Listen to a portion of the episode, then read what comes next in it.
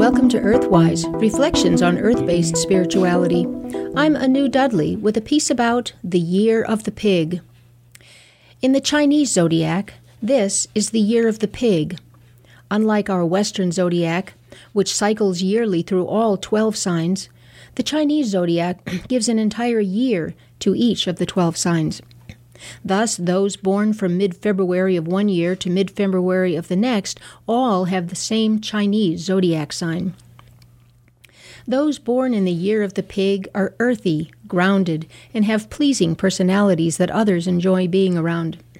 They are blessed with sufficient wealth to make life comfortable and generally have good fortune in life. Pigs work hard and are not wasteful. They are energetic and enthusiastic, looking to enjoy life and treat themselves to things that please them. While some signs show more talk than action, pigs talk little, but can be relied upon to act. In fact, pigs are not generally the best communi- communicators or conversationalists, nor are they deep thinkers. If pigs have a weakness, it is gullibility.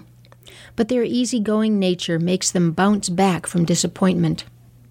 With all these great traits, who wouldn't want to be a pig or have one for a friend? Unfortunately, in our modern society, the pig has a much less attractive reputation. To be a pig today means to hog everything for yourself, to be greedy, to pig out and be gluttonous, to be uncouth with bad manners and impure desires. Too much of a good thing apparently can make someone a real pig. But personality traits aside, the pig in mythology was a sacred and revered animal. Pigs were found everywhere in the ancient world and were an important food source. Any animal so useful to human survival was bound to take on sacred meaning, and so it was with the pig. The sow and the boar each had their own particular meanings. In Chinese culture, the pig was a yin animal embodying female energy. The white sow was one of the most popular and widely distributed animal forms of the goddess. She symbolized fertility, birth, and beginnings. In Hindu tradition, she was Vajravarahi, the goddess of dawn, the source of all life. In Norse lore, she was Freya, seer, gracious, and abundantly giving of life. Egyptians had the sky goddess Nut, who suckled her countless piglets, the stars. The Welsh had the white sow Ceridwen, source of material abundance, and also giver of inspiration and initiation to poets and seers. And in Arthurian legend and Welsh legend, the heroes Tristan and Culhwch were said to have been born in a pigsty, sons of the great white sow. In Tantric Buddhism, the sacred sow is still venerated as the diamond sow, Marici, the glorious one, who sits on a lotus drawn by seven pigs. But she who giveth also taketh away, for the birth sow was also the corpse eating sow, embodying the death aspect of the Great Mother.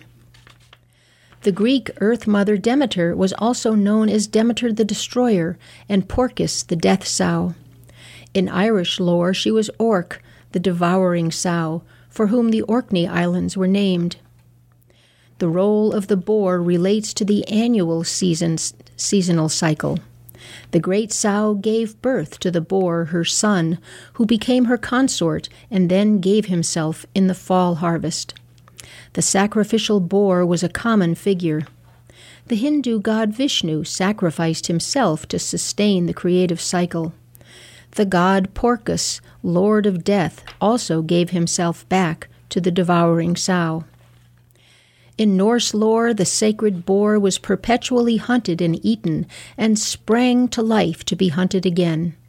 This renewable boar was the food of the heroes in Valhalla, represented by the fertility god Freyr, consort of the great sow Freya. He rode the golden boar, Gullinbursti, who symbolized the perpetual cycle of life.